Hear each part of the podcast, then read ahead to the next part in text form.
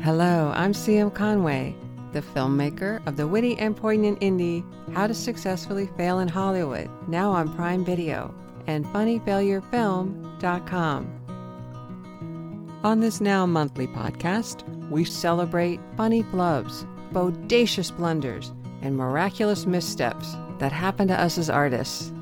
So hone your funny bone and let's get started. Good morning, afternoon, or evening, whenever you are listening to this show. If this podcast sounds a little different today, well, it's because we record this in the North Bay, California. There's been a lot of storms and outages, so we have the generator pumping, which is a lifesaver but quite loud. So I've decided to go into a room where we're somewhat insulated from that sound.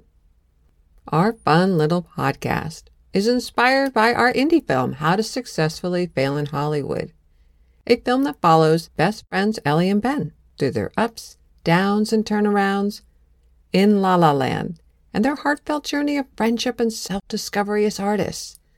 The film also peeks behind the curtain of Tinseltown, revealing some of its inner secrets that may delight and surprise you. Ellie and Ben also experience and learn to embrace their bodacious blunders and that's what we try to do on this show. So if you're an artist and you've had a mishap that's happened in your creative journey and you would like to share it on the show, please visit funnyfailurefilm.com and click on Share Your Story.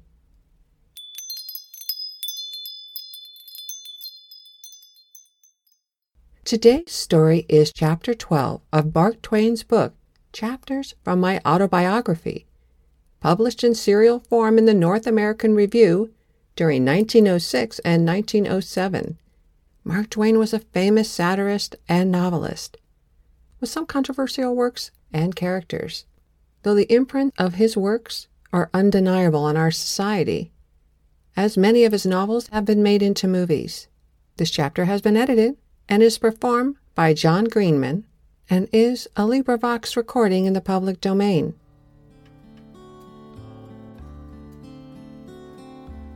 This was in 1849. I was 14 years old then. We were still living in Hannibal, Missouri, on the banks of the Mississippi, in the new frame house built by my father five years before.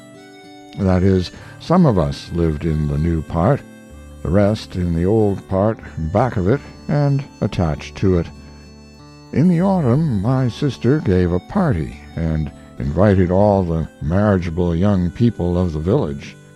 I was too young for this society and was too bashful to mingle with young ladies anyway, therefore I was not invited, at least not for the whole evening. Ten minutes of it was to be my whole share. I was to do the part of a bear in a small fairy tale. I was to be disguised all over in a close fitting brown hairy stuff, proper for a bear. About half past ten I was told to go to my room and put on this disguise, and be ready in half an hour.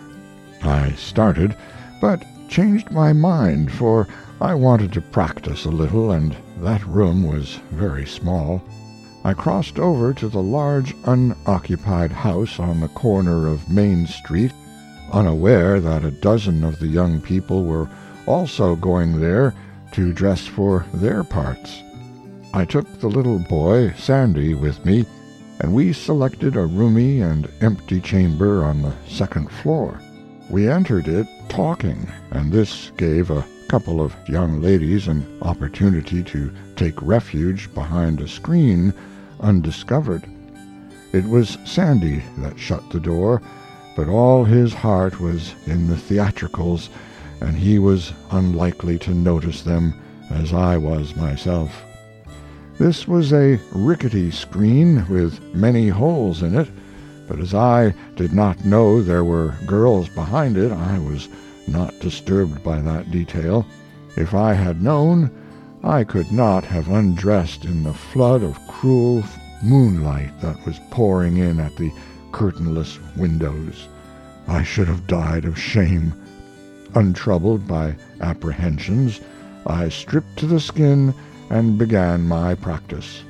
I was full of ambition. I was determined to make a hit.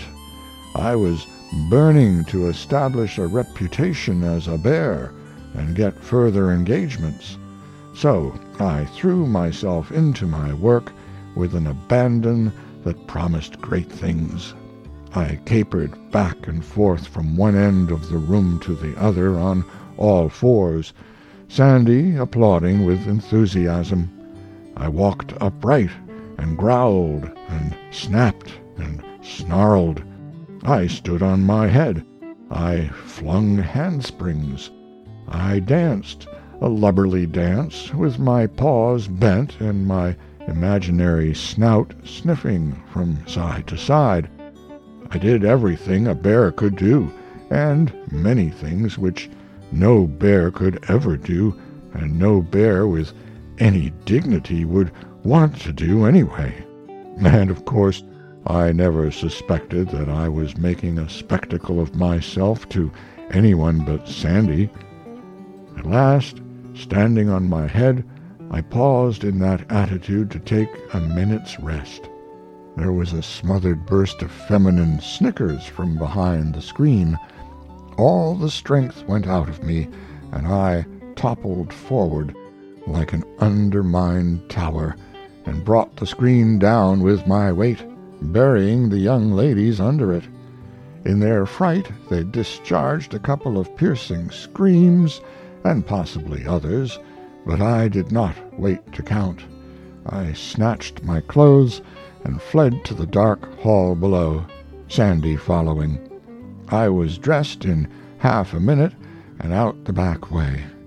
I swore Sandy to eternal silence, then we went away and hid until the party was over.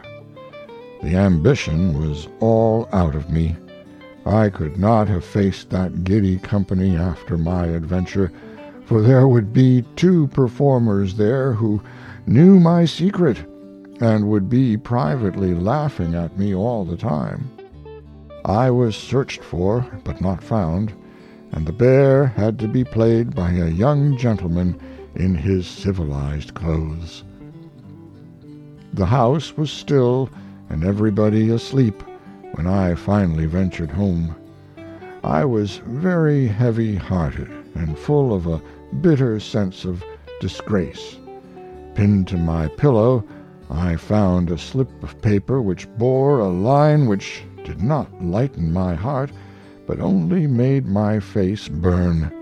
It was written in a laboriously disguised hand and these were its mocking terms.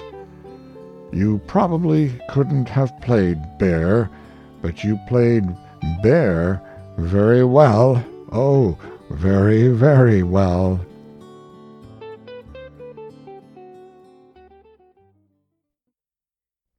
This story was both entertaining and heartbreaking and the embarrassing moments that can stick in a young memory and influence how one feels about art, the world, and others.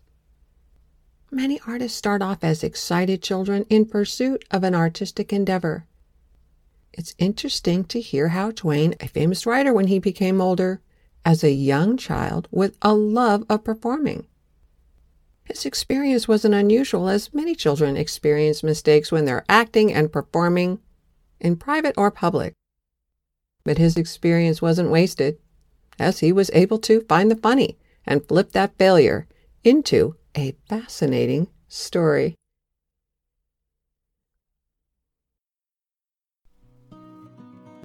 Thank you for joining us in the How to Successfully Fail in Hollywood podcast.